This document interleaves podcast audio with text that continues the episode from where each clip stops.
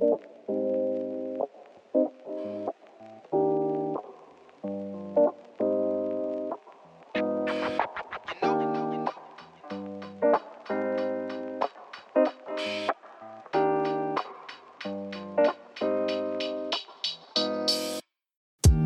datang di Pos Kota. Ini bukan hanya tentang kota, ini tentang kita. Semua yang ada di kota boleh bercerita dan boleh bersuara. Akan kami sampaikan suara dan cerita semua tentang kita di kota bersama Kang Catuy dan Kak Mei.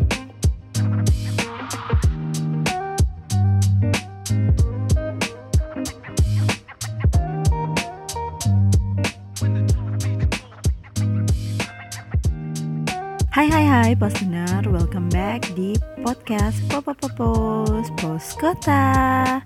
Kali ini Kak Mei dan Kak Catuy tidak bisa recording bersama Karena masih dalam situasi social distancing di rumah aja. Jadi kali ini podcast kita um, adalah special edition voice note clipping dan masih membahas mengenai kondisi pandemik virus COVID-19 yang saat ini telah melanda banyak negara dan kondisinya semakin mengkhawatirkan. Karena kasus positif yang semakin meningkat ya seperti di Indonesia ini ya. Sudah ada lebih dari seribu kasus positif um, terkena virus corona dan kali ini kita akan menghadirkan sahabat-sahabat listener di empat negara yaitu Singapura, Jepang, Jerman, dan US. Nah, mereka akan menceritakan seputar kondisi uh, mengenai COVID-19 di negara-negara tersebut dan bagaimana sih penanganannya dan tentu juga bagaimana teman-teman listener di negara-negara tersebut melihat kondisi um, di Indonesia sendiri dan apa sih harapan mereka terhadap uh, pandemik uh, virus corona ini ke depannya. Nah, uh, selain ada voice note clipping dari teman-teman um, di empat negara tersebut, juga ada voice note penutup dari Kang Catuy karena kita terpisah tadi ya. Jadi Kang Catuy akan memberikan um, penutup di podcast kita kali ini. Uh, sebelumnya aku mau ngucapin thanks banget untuk um, Kak Mel, Kak Vero, Kak Rila, Bung Awan dan Ko Handi yang sudah menyempat, menyempatkan waktunya untuk berbagi bersama kami Pos Kota dan Postener semuanya dan sudah bisa hadir di special edition podcast Pos Kota. Oke, okay, um, ini dia voice note clipping dari sahabat-sahabat Postener di empat negara. Masih terus di Popopos Pos Kota.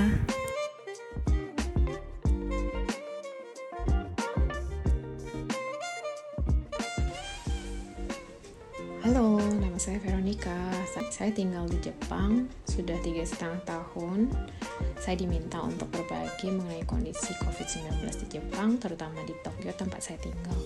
Sebelumnya saya kasih gambaran dulu mengenai kondisi COVID-19 di Jepang. Di Jepang penyebaran COVID-19 di beberapa wilayah itu sangat berbeda. Jumlah kasus yang tinggi kebanyakan terjadi di kota besar atau destinasi wisata seperti Tokyo, Osaka, Hokkaido, you name it. Tapi ada juga daerah-daerah yang tidak ada kasus sama sekali. Kemungkinan karena rural area yang terpencil dan tidak ada populasi, tidak banyak populasinya. Nah, wilayah ini lebih mudah untuk diatasi tindakan pencegahan sehingga tidak ada kasus yang muncul. Lalu gimana sih kondisi di Tokyo sendiri? Berita COVID-19 muncul semenjak Januari, tepatnya sebelum Chinese New Year antara pertengahan hingga akhir Januari warga Jepang warga negara Jepang yang ditugaskan di Cina itu diminta pulang oleh perusahaan tertentu. Ini kondisi sebelum pemerintah Jepang memulangkan warga warganya uh, dari Cina melalui pesawat ya. Jadi ini kebijakan dari perusahaan sendiri. Nah, salah satunya teman saya. Dia warga negara Jepang yang ditugaskan di Cina semenjak tahun lalu. Karena semua barang-barang yang dia sudah uh, taruh di warehouse dan apartemennya pun sudah disewakan ke orang lain. Jadi semenjak Januari akhir hingga sekarang dia pindah hotel setiap minggu dengan koper yang isinya baju-baju selama seminggu. Kebayang gak sih? Pindah-pindah hotel setiap minggu. Dan bajunya itu lagi itu lagi. Cuci lagi pakai lagi cuci lagi pakai lagi. Mau nggak mau kan harus beli baju dan hal-hal lain ya kebutuhan sehari-hari anyway, lanjut ke Tokyo. Di akhir Januari, kondisi masih terlihat normal. Cuma keluar-keluar berita aja di Cina, walaupun semua uh, sudah muncul kasus supir bus dan guide yang ngantar turis Cina dari Tokyo ke Osaka tapi kita masih bisa beli masker toilet paper dan semua masih ya masih normal lah kondisi nah masuk ke bulan Februari teman-teman di kantor, teman-teman yang punya anak mulai laporan kalau masker sudah habis. Kebetulan teman-temanku ini tinggalnya agak pinggiran, jadi memang area-area di sana tuh stoknya mungkin lebih sedikit dibandingkan di pusat kota. Sementara aku cek masker di supermarket dekat rumah dan department store masih ada. Kira-kira minggu itu kayak minggu kedua Februari. Sampai aku foto dan info ke teman kalau ada yang mau beli. Eh, gak lama setelah itu, kira-kira dua hari semenjak aku info lokasi masker yang ada mendadak semua toko obat, supermarket, departemen store memasang tulisan masker habis aka sold out. Hanya boleh dibeli satu orang satu. Masker yang dijual di waktu tertentu bla bla bla bla. Baca ini jadi panik. Mulai dari cek toko-toko online dan parahnya ada yang jual 2 sampai 3 juta rupiah untuk satu box masker yang biasanya dijual cuma 1000 yen atau maksimum 2000 yen lah. Tapi dijual di online jadi kayak uh, eh, 10.000 sampai 20.000 yen. Tidak lama setelah itu muncul berita pasien positif corona di, di area sekitar Tokyo. Taksi driver yang positif ternyata mengantarkan uh, penumpang Cina ke airport dan setelah itu ikut New Year Party dan menyebarkan virus ke kolega. Minggu ketiga banyak info bahwa perusahaan-perusahaan sudah mulai stockpile masker sama alkohol untuk karyawannya. Beberapa sudah curi start untuk work from home dan sekolah internasional juga sudah mulai start untuk uh, study from home atau libur hingga waktu yang ditentukan. Sementara perusahaan tourism yang sudah terpukul dengan banyaknya cancellation pun sudah melakukan tindakan uh, untuk menekan biaya seperti tidak memperpanjang uh, pegawai kontrak dan tidak melakukan uh, banyak kegiatan lagi seperti biasa. Minggu keempat, pemerintah menegaskan uh, sekolah SD, SMP, SMA untuk libur. Awalnya cuma dua minggu liburnya. Dan untuk perusahaan uh, menetapkan work from home atau shift-shiftan atau mengatur jadwal untuk menghindari busy hours whatsoever. Nah, perusahaan saya pun menerapkan kebijakan pemerintah sama uh, kebijakan yang ditetapkan pemerintah. Saya bukan work from home, tapi kerja diundur. Yang tadinya masuk jam 9 jadi jam 8 dan selesai jam 7 malam. Tujuannya sih untuk menghindari rush hour tapi di lapangan, pagi-pagi tetap aja umpel-umpelan kayak sarden di bus, di kereta. Mungkin karena banyak perusahaan ambil tindakan yang sama. Jadi tidak ada pengaruhnya untuk ke rush hour. Rush hour is still the same. Dan kadang-kadang mungkin karena kita banyak lembur, jadi jam pulang lebih lowong sih. Tapi ya memang di Jepang kereta tidak ada perubahan jadwal sih. Uh, perusahaan suami juga ada satu orang yang terduga COVID-19 itu langsung menyuruh karyawannya kerja di rumah. Tapi karena informasi yang telat, jadi mungkin ketika mereka tahu ada yang terduga, mereka langsung uh, informasikan seketika itu juga itu jam 9 malam agar orang-orang tidak perlu masuk ke kantor dan kerja di rumah saja. Ya tapi karena informasi yang telat akhirnya orang-orang tetap harus ke kantor buat ambil laptop. Kalau nggak ada laptop nggak bisa kerja di rumah toh ya. Lanjut mengenai kondisi lain di Tokyo. Semenjak pengumuman pemerintah, muncul video-video orang pada panik buying, beli uh, toilet paper sampai antri. Dan mereka tuh belinya tuh ah luar biasa, gak masuk akal jumlahnya. Usut punya usut, kegiatan uh, kondisi ini terjadi karena ada yang sebar hoax bilang kalau produksi toilet uh, produksi toilet paper itu dapetnya dari Cina. Jadi mereka takut karena kan semenjak China lockdown sampai sebenarnya kan karena hoax ya perusahaan swasta sampai berita pun tetap menghimbau masyarakat bahwa itu tidak benar bahwa sebenarnya 90% produksi itu dibuat di Jepang. Buat saya sih untung karena di depan rumah itu ada yang paling besar di Tokyo. Jadi dan dia uh, mengantisipasi kondisi ini dengan mendisplay uh, toilet paper di pintu masuk dengan stok yang ajubile banyak banget. Jadi banyak orang yang berbondong-bondong pergi ke sana sih. Nah masuk ke bulan Maret setiap pagi aku lihat orang-orang mulai antri di depan toko obat. Seperti uh, sebelum tokonya buka ya. Kebanyakan uh, orang lanjut usia. Nah, pegawai toko biasanya tuh uh, antrian. Nah, mereka kasih info kalau hari ini mereka cuma punya 20 masker. Jadi orang di uh, dengan antrian nomor 20 ke atas dikasih tahu mereka boleh stay, lanjut atau pulang. Nah, banyak orang yang berhamburan setelah itu. Tapi sebenarnya nggak untuk masker doang sih. Antrian itu juga untuk uh, beli kayak alkohol atau sanitizer lainnya. Stok masker saya sendiri di bulan Maret sudah menipis. Tapi dengar ada teman kantor yang tinggal satu lembar terakhir kita teman-teman kantor juga mulai kumpulin yang kita punya. Langsung kita berbagi kasih ke mereka ada yang sengaja teman kantor juga ada yang sengaja beli atau antri supaya bisa beliin teman kita lainnya. Jadi kegiatan di kantor pun seperti ini. Kayak shift shiftan untuk kemanusiaan dengan shift shiftan kerja. Itu kayak harus equal. Sementara uh, kita juga ngelakuin shift. Jadi di dekat kantor tuh ada beberapa toko obat Nah, mereka tuh tidak pernah kasih tahu kapan mereka akan menjual si masker. Jadi, kita tuh sengaja kayak, oke, okay, pagi saya ngecek ada apa enggak nggak ada siang saya cek uh, after lunch habis itu uh, sore malam buat mastiin. Karena mereka tidak pernah inform waktunya kapan tapi sekalinya mereka display itu habis dalam waktu 5-10 menit. Jadi ya mau nggak mau dicekin satu persatu seperti yang tadi saya bilang sebenarnya banyak yang bertanya juga kenapa sih masker penting walau banyak himbauan bilang kalau masker itu tidak mencegah virus. Poin satu karena uh, musim dingin orang Jepang memang selalu pakai masker dibanding negara lain. Jadi seperti sudah kebiasaan untuk melindungi diri untuk kesehatan mereka. Bulan ini terutama itu banyak orang dengan alergi pollen atau kafunsho itu memiliki gejala yang sama seperti flu. Jadi untuk menghindari diskriminasi di kantor atau pas uh, di kereta dan yang lainnya, ya lebih baik pas pakai masker sih. Dan kalau untuk saya sendiri pakai masker di musim dingin itu karena musim dingin itu membuat tenggorokan saya kering, jadi mudah gatal dan mudah batuk. Dan ketika batuk, tahu sendiri kalau misalnya sedang naik uh, public transportasi batuk dikit orang-orang pada ngeliatin kan.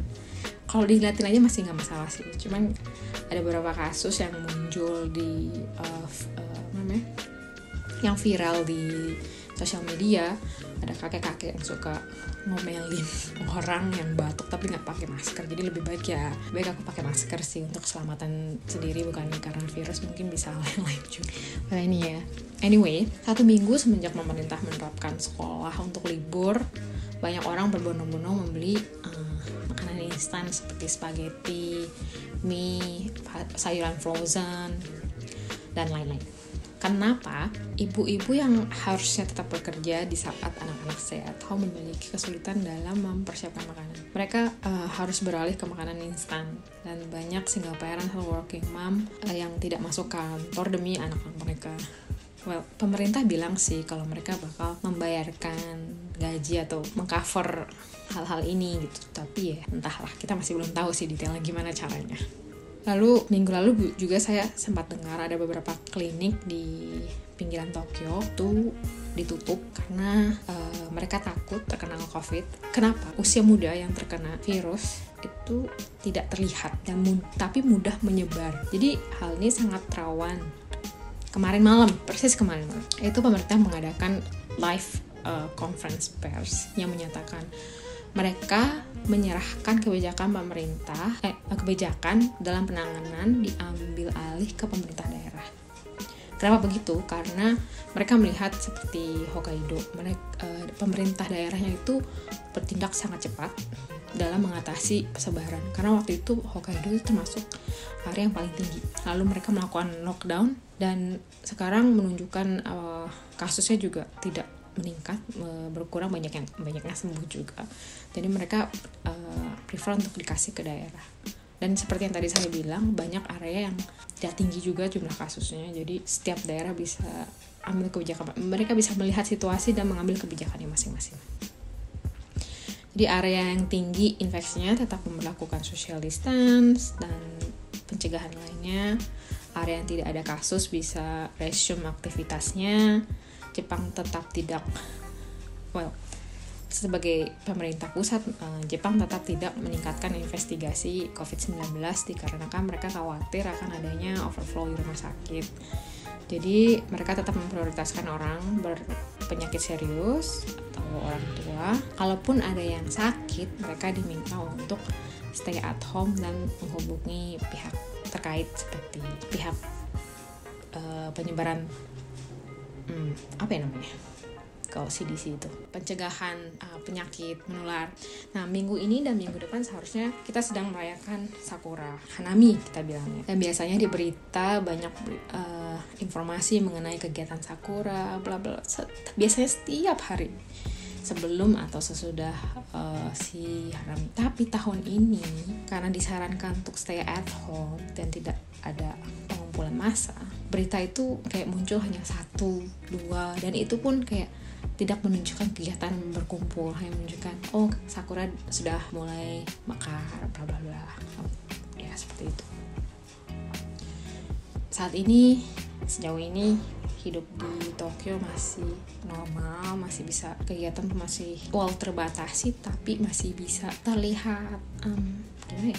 Masih benar-benar normal kita menjaga supaya penyebaran uh, meluas tapi tetap bisa melakukan kegiatan. Dan well, bisa dibilang saya masuk orang yang beruntung karena saya masih bisa bekerja masih bisa, bisa mendapatkan income. Sementara ada beberapa di uh, salah satu teman yang bekerja di perusahaan travel mereka harus berpikir bagaimana cara hidup ke depan dan mencari pekerjaan baru karena mereka tidak diperpanjang kontraknya bahkan ada yang membuat uh, kebijakan bahwa mereka hanya mendapatkan 50% dan saya juga baru baca berita bahwa uh, Tokyo Disney karyawan Tokyo Disney minta untuk dibayarkan gajinya uh, walaupun penutupan tetap berlanjut. Jadi banyak sebenarnya banyak hal-hal yang terjadi dalam mengatasi dapat hidup normal dalam mengatasi uh, COVID-19 ini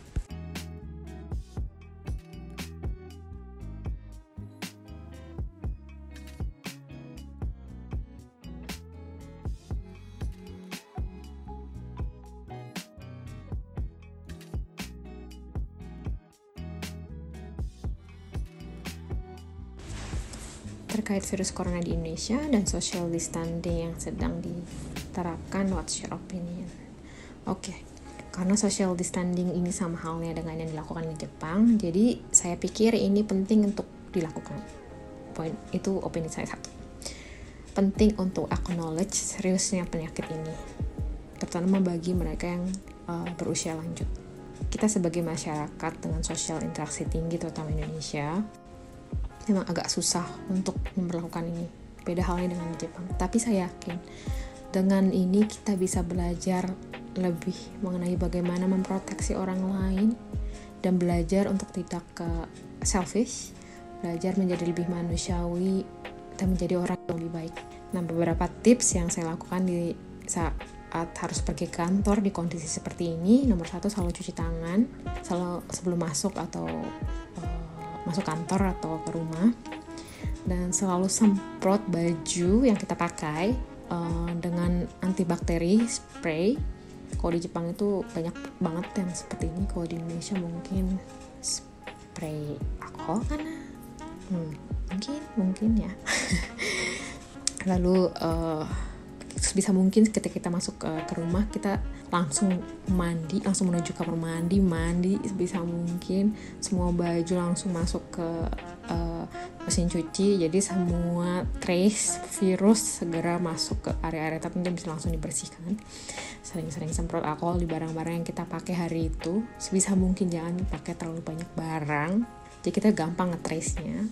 Lalu tips ya well tips-tips ini membuat kita seperti makin OCD sih. Tapi setidaknya kita melakukan ini untuk orang lain untuk suami kita keluarga kita atau orang-orang sekitar kita oh ya jangan lupa minum vitamin supaya sehat makan dan tidur yang cukup itu paling penting sering-sering cuci piring cuci baju pokoknya rumah bersih dan selalu dilap setiap hari ingat ya setiap hari repot sih tapi ya well it's for the good of the people in the future sih. Oke, okay. terakhir bagaimana harapan kondisi ke depan? Harapan, hmm, semoga cepat ditemukan vaksin.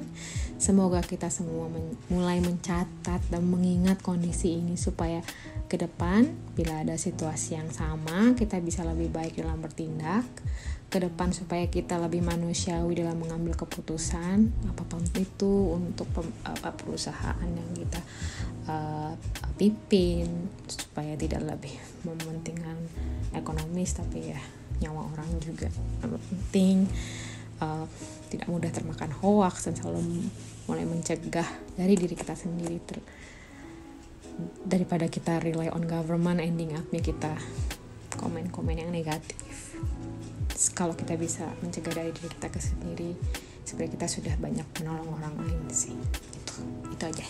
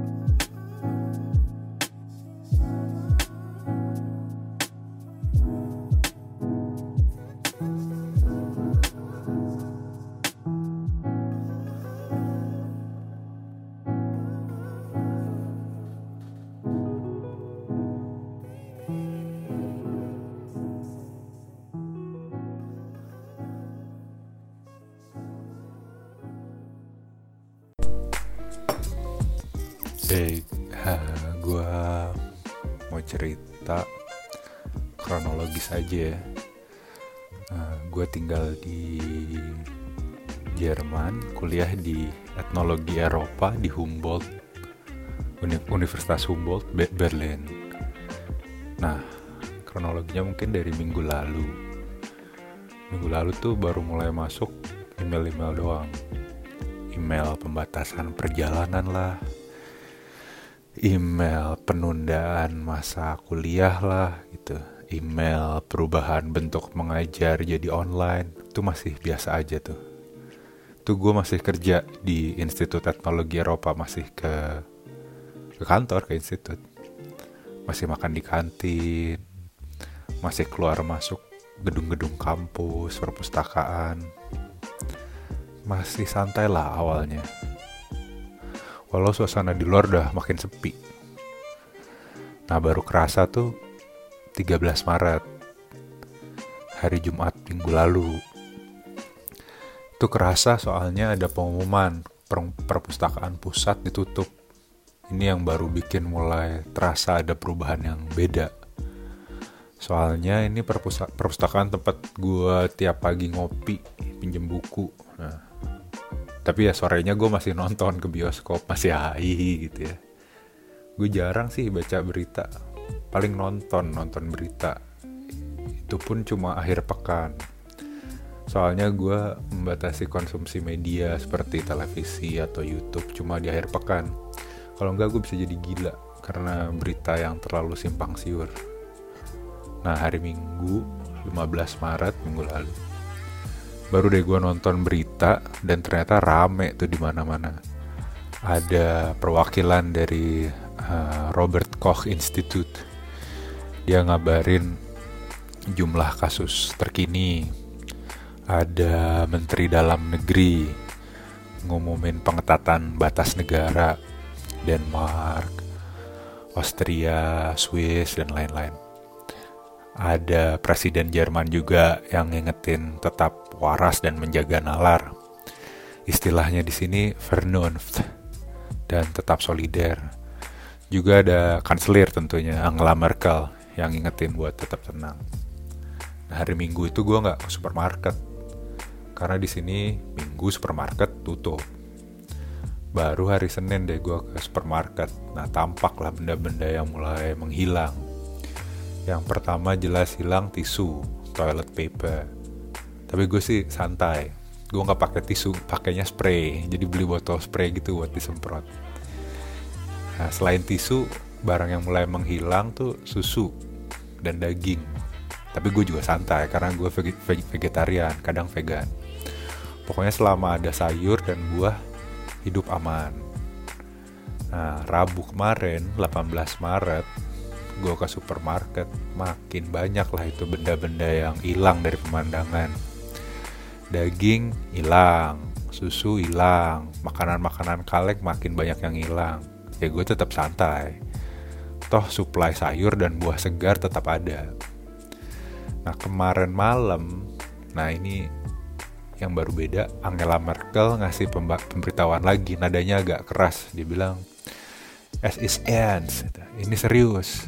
Dan dia bilang, ya apelir ke Anzi gitu. Gue mohon sama lo, maksudnya dia ngingetin orang-orang supaya tetap di rumah, nggak panik gitu soalnya cuacanya lagi enak lagi cuaca musim sepi jadi orang-orang kebawa pengen keluar gitu terus juga mengingat dia ngingetin orang supaya nggak hamster coifer. Jadi istilahnya nimbun barang sampai gembul kayak pipi hamster. Makanya istilahnya hamster coifer. Nah terus yang menarik lagi kemarin profesor gue juga telepon nanya gimana kabar gue. Terus gue jawab gue sih ya aman-aman aja. Nah, dia cerita kalau dia ada kecurigaan beberapa orang di sekitarnya terjangkit. Tapi ternyata nggak mudah untuk mengklasifikasikan seseorang positif terinfeksi. Soalnya butuh uh, kualifikasi-kualifikasi tertentu selain sesak napas ya. Apakah dia pernah berkontak dengan orang-orang yang datang dari daerah endemik virus, misalnya Cina, Korea, dan seterusnya apa, atau apakah dia baru bepergian dari tempat-tempat tersebut selama berapa hari terakhir gitu ya. Nah, si profesor gue ini bilang kalau sebaiknya langkah seperti Korea ini ditiru, yaitu tes massal. Nah, lanjut ya, lanjut berlanjut ke pagi ini, pagi ini. Pagi ini gue berkontak dengan seorang kawan di Jakarta. Dan gimana ya? Suaminya udah di karantina soalnya ya dia terindikasi si suaminya ini baru meeting dengan orang-orang dari Thailand, Singapura, Jepang gitu. Terus gue bilang ke dia, wah kemarin gue baru baca laporan-laporan resmi dari WHO. Eh, Thailand tuh negara pertama di luar Cina yang dilaporkan ada kasus. Oh, ber, abis itu berantem lah si temen gue ini dengan suaminya. Soalnya suaminya perokok dan gak mau berhenti ngerokok Padahal hasil dari klinik ada flek-flek di paru-parunya dan dia dia udah terindikasi pneumonia. Nah, mereka masih harus nunggu lima hari kalau nggak salah untuk swab test. Terus gue bilang ke dia, laporan pertama dari WHO yang gue baca bilang kalau definisi COVID-19 tuh definisinya adalah pneumonia dengan etiologi yang tak teridentifikasi. Maksudnya seperti pneumonia tapi penyebabnya tuh nggak jelas apa gitu. Nah gue bilang kayak gitu makinlah dia berantem dengan suaminya. Untung katanya suaminya mau berhenti perokok sih. Ya gitu aja cerita gue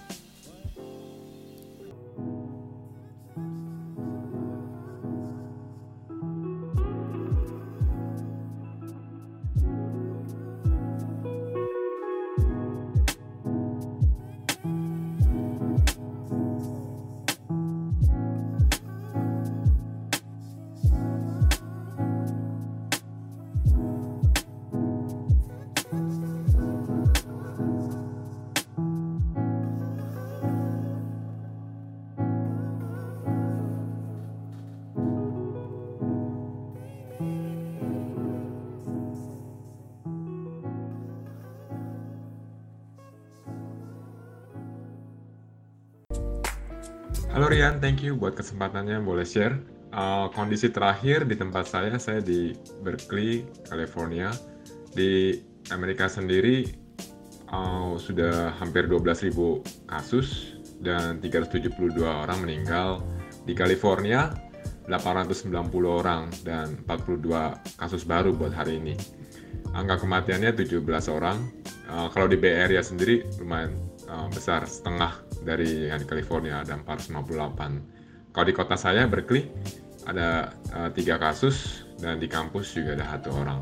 Bagaimana impactnya untuk saya sendiri? Saya kerja dari rumah sejak hari Senin dan kebetulan pekerjaan saya bisa dikerjakan hanya lewat komputer ataupun uh, remote uh, connection ke kantor gitu ya. Jadi uh, lumayan bisa fleksibel. Uh, meeting nggak perlu in person kita ada fasilitas Zoom, Skype dan email dan Slack juga buat komunikasi. Jadi lumayan lancar. Um, ya paling godaannya ya makan lebih sering. Nih makanan yang di stok di kulkas yang harusnya buat sebulan bisa habis kayak dalam tiga hari gitu ya. Oh beberapa uh, toko-toko masih buka kecuali restoran ataupun pub bars gitu tutup semua. Nggak boleh buka. Uh, yang buka tuh supermarket. Itu juga dibatasin uh, kapasitas setiap saatnya gitu. Jadi nggak boleh kepenuhan. Dan kalau masuk supermarket pasti tangannya dilap dulu dibersihin terus kartu juga dibersihin pakai disinfectant spray gitu ya. Terus pom bensin juga buka uh, bank buka juga public transport juga buka. Cuman public transport kayak di sini ada MRT uh, kosong banget sih kayak bahkan nggak setengahnya gitu setiap kali naik. Berita di Indo uh, kalau lihat dari dari news newsnya berita yang viral itu bergilir ya. Dari pertama uh, di supermarket pada ras gitu kan. Uh, terus yang kedua diikutin uh, social distancing di Jakarta. Cuman impactnya socializing di puncak gitu rame. Tempat wisata kayak jungle ataupun taman safari. Terus karena pengurangan armada public transport ya orang ngantri di busway oh, itu ramai sekali tuh. Di Facebook ataupun di WhatsApp group ya. Uh, terus uh, uh, di Goa Marutang kan itu ada taklik kabar ataupun uh, misa yang lumayan nampung banyak orang gitu. Jadi uh, viral juga tuh. Terus yang terakhir yang baru-baru ini aja uh, saya ikutin terus uh, fenomena traktir-traktir abang ojol. Lucu aja gitu liatin berita-berita di Indo kayak bergilir yang viralnya. Jadi uh, minggu depan mungkin lain lagi. Atau apa ya lockdown atau apa kan. Kondisi ke depan. Uh, ya semoga by mid April atau bulan Mei udah bisa normal kembali ya dan uh, penyebaran virusnya bisa kekontrol uh, rate uh, new casesnya ataupun deaths-nya berkurang gitu ya. Uh, terus mungkin kebijakan pemerintah atau kebijakan institusi tempat kerja ataupun di kampus gitu lumayan udah mempertimbangkan lewat remote working ini atau remote uh, iya untuk ke depannya gitu untuk jangka panjang bahkan mungkin ya. Kalau kalau kalau situasi seperti ini ada lagi. Ya gitu aja sih semoga membantu. Ya, thank you Rian buat kesempatannya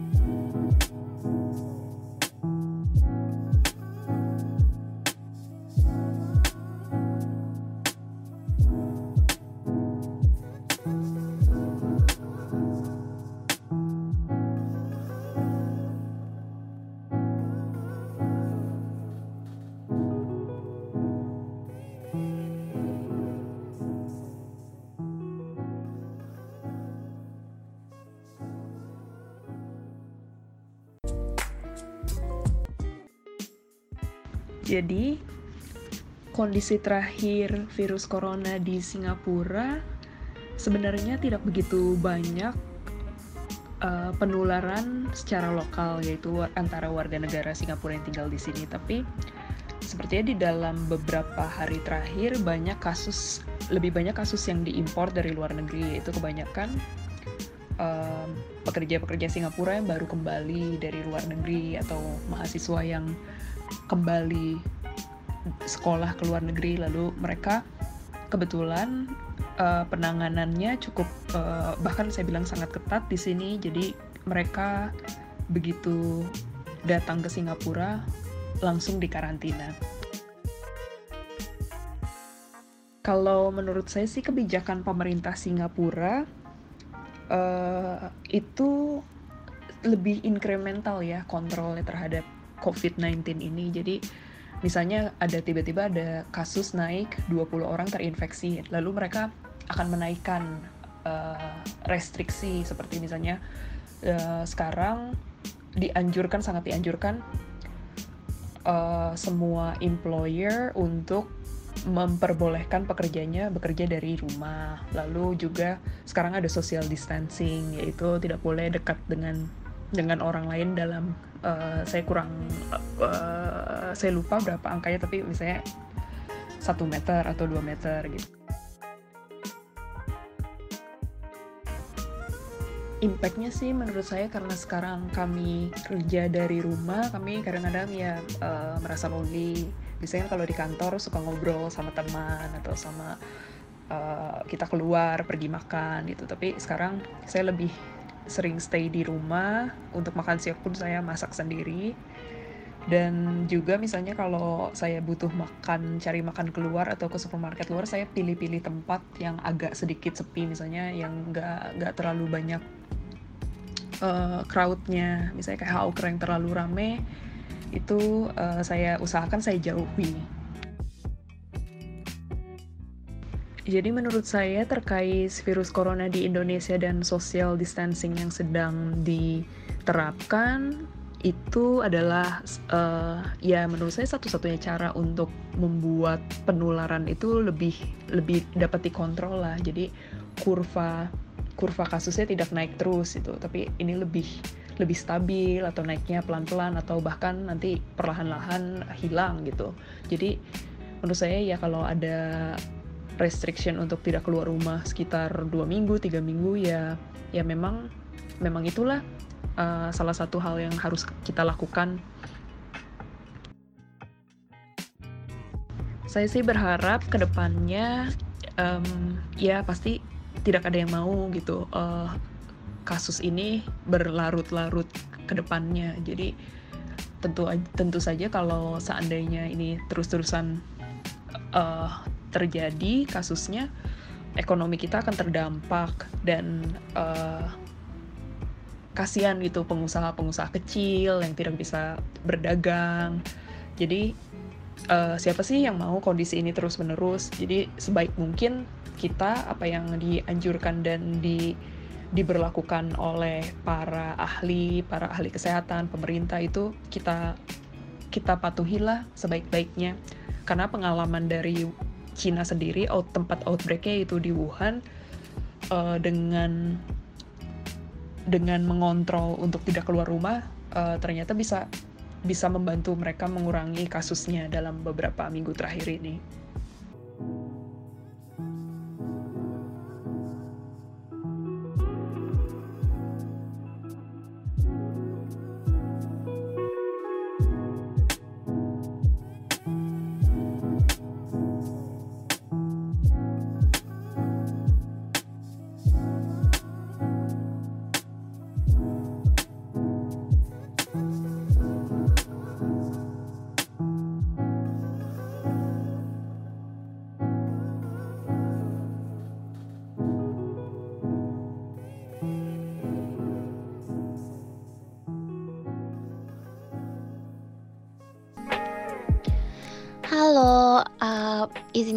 Untuk share perkembangan terakhir dari uh, isu COVID-19 di Tokyo dan sekitarnya.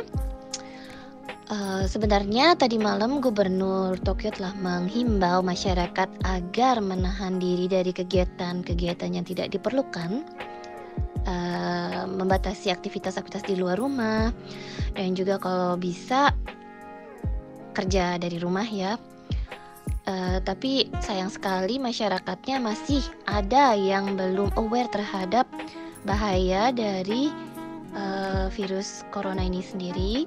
Jadi hari ini seperti yang bisa kita lihat di TV, banyak penduduk yang justru menikmati uh, bunga sakura, uh, mereka piknik ya, nggak hanya jalan-jalan tapi juga makan dan minum, berkumpul uh, mengunjungi tempat-tempat yang banyak dikunjungi orang. Jadi uh, sedikit miris.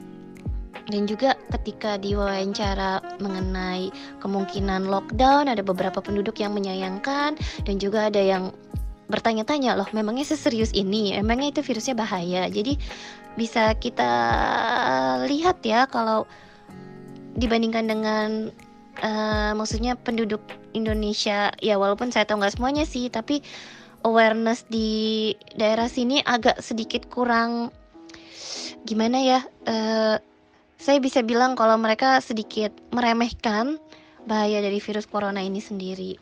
Sebenarnya pemerintah sudah mengambil uh, uh, tindakan preventif dua minggu yang lalu, yakni dengan menutup sekolah dasar uh, dan juga SMP SMA dan beberapa universitas juga uh, mengadopsi saran pemerintah dengan menunda uh, tahun ajaran baru ya. Jadi ditunda sampai bulan April. Jadi sebenarnya dua minggu yang lalu pemerintahnya telah menghimbau agar institusi-institusi pendidikan menghentikan kegiatan belajar mengajar selama dua minggu. Dan universitas juga menunda uh, permulaan semester baru mereka hingga April dan juga ada juga beberapa universitas yang memutuskan untuk memulai semester barunya di awal bulan Mei. Uh, tapi April ini beberapa SD, SMP, SMA sudah memberikan informasi bahwa mereka akan tetap melakukan kegiatan belajar mengajar untuk ajaran baru tapi kurang tahu juga ya setelah dikeluarkan himbauan terbaru hari ini apakah mereka akan tetap bersikeras untuk uh, memulai ajaran baru itu di awal April atau akan menundanya. Jadi uh, setelah hari ini Gubernur Saitama, Chiba, Kanagawa, yaitu daerah-daerah yang ada di sekitar Tokyo, um, juga memberikan himbauan yang sama agar masyarakat mengerem ya kegiatan-kegiatan yang tidak diperlukan di luar rumah mulai terjadi panic buying. Jadi uh, masyarakatnya berbondong-bondong ke supermarket untuk beli beras, uh, beli um, apa namanya uh, makanan-makanan instan. Jadi pasta, um, ramen tuh uh, udah mulai kosong dan pemerintah menghimbau agar masyarakat tidak melakukan hal-hal seperti itu dan kalau tidak salah hari ini uh, Menteri Pertaniannya juga uh, sudah mengancam ya agar masyarakat tidak menimbun barang untuk menjaga ketersediaan eh, barang-barang uh, selama beberapa minggu ke depan. Ya cuman emang agak-agak seram sih karena kalau dibandingkan dengan negara lain Jepang bisa dibilang warningnya sedikit telat ya. Jadi buat kita yang uh, punya anak agak-agak khawatir gimana caranya nih gitu mengelola uh, stok makanan yang ada di gudang, maksudnya di di, di rumah. Uh, ya apakah supermarket akan tetap beroperasi seperti biasanya? Nah hari ini di TV sudah diumumkan kalau beberapa supermarket akan memotong uh, mengurangi jam operasionalnya, sementara uh, supermarket besar seperti Ion uh, mereka um, telah menyatakan bahwa akan tetap beroperasi seperti normal seperti biasanya. Uh, cuman ya tetap aja jadi jadi deg-degan ya. Maksudnya seberapa lama ini akan terjadi? Um, ya terus harus seperti apa? Karena ya sebenarnya gimana ya agak-agak kurang um, kurang jelas aja buat terutama buat kita yang orang asing uh, kita uh, punya forum sendiri ya uh, forum orang asing yang ada tinggal di daerah Tokyo. Dan kita tuh kayak bingung kenapa orang Jepang kok tiba-tiba pada main ke taman pada aktif sosialisasi di di, di kala wabah ini lagi terjadi gitu ya. Padahal biasanya yang sering uh, jalan-jalan keluar itu uh, yang suka party-party ya orang asing gitu ya dibandingkan dengan orang Jepang. Dan orang Jepang kan terkenal seneng ada di rumah atau menutup diri ya atau close close close society. Tapi justru uh, kita merasa bahwa kok di tengah wabah seperti ini orang Jepangnya malah lebih senang keluar rumah gitu ya. Kayak mereka tidak betah di rumah. Sementara orang asingnya udah berdiam diri menjaga diri sendiri uh, dan juga mempersiapkan banyak um, barang. Dan hari ini kita lihat bahwa oh masyarakatnya beberapa baru ngeh bahwa oh ini cukup uh, serius gitu terkait virus corona di Indonesia dan social distancing yang sedang diterapkan sejujurnya saya juga nggak tahu harus berpendapat seperti apa. Tapi ya semoga kita semua bisa menahan diri dari aktivitas-aktivitas yang tidak perlu dan juga memikirkan inovasi ya. Yang paling penting itu adalah jalan keluar supaya beberapa pekerjaan tetap bisa dilakukan dan juga bagaimana uh, membantu mereka yang uh, tetap harus bekerja di luar rumah ataupun mereka yang kehilangan uh, pekerjaan atau pemasukan karena ada himbauan untuk stay di dalam rumah. Ya saya lihat sih udah ada ya beberapa inisiatif ter untuk membantu masyarakat-masyarakat yang ekonominya akan terganggu. Uh, tapi ya ya ya memang ini uh, tidak terprediksi, tapi sebuah peringatan juga bagi kita bahwa untuk ke depannya merancang kota itu kita juga harus mempertimbangkan kemungkinan-kemungkinan uh, pandemi atau eh, isu-isu uh, kesehatan seperti ini ya di dalam kota. Dan juga diharapkan setelah ini masyarakat akan punya uh, perilaku yang lebih uh, apa ya uh, lebih care ya terhadap kebersihan terhadap uh, kondisi uh, atau kualitas lingkungan hidup. Jadi uh, banyak hal yang mungkin uh, bisa kita pelajari ataupun misalnya juga kayak apakah kita sudah menyiapkan cukup uh, virtual entertainment untuk uh, menghibur penduduk yang terpaksa harus berada di dalam rumah ataupun seberapa uh, bagus jaringan internet kita untuk mendukung mereka yang harus bekerja secara uh, bekerja dari rumah ya. Dan juga banyak hal-hal lain yang perlu kita pikirkan. Uh, ya lucu aja sih hanya dari benda yang tidak terlihat tapi bikin kacau seluruh dunia. Jadi artinya resiko-resiko uh, seperti ini juga harus uh, dipertimbangkan untuk ke depannya ya oleh kota.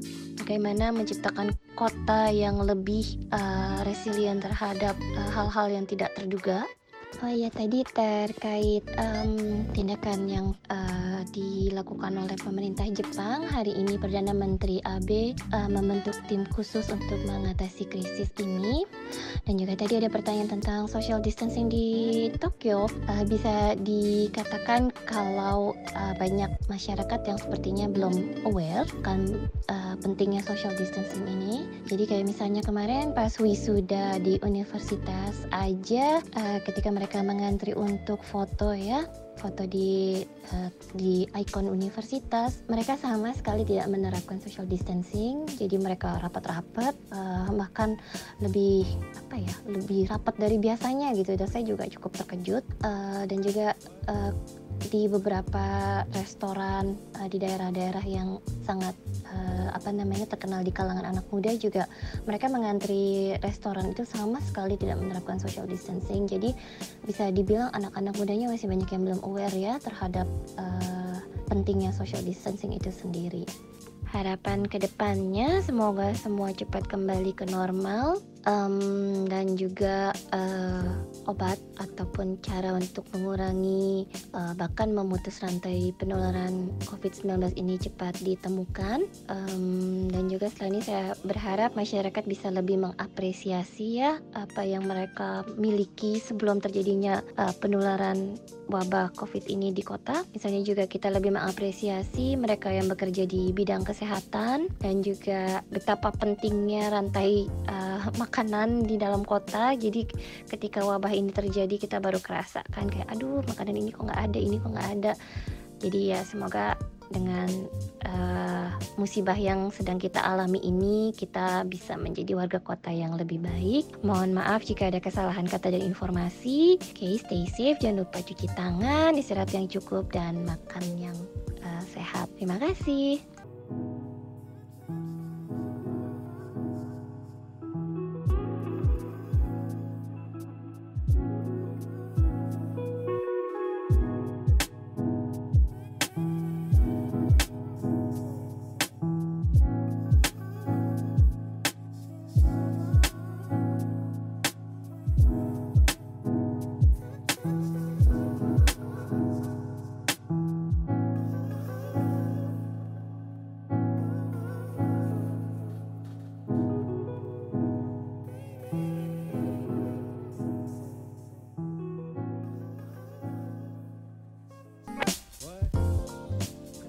Halo uh, listennya listenernya pos kota.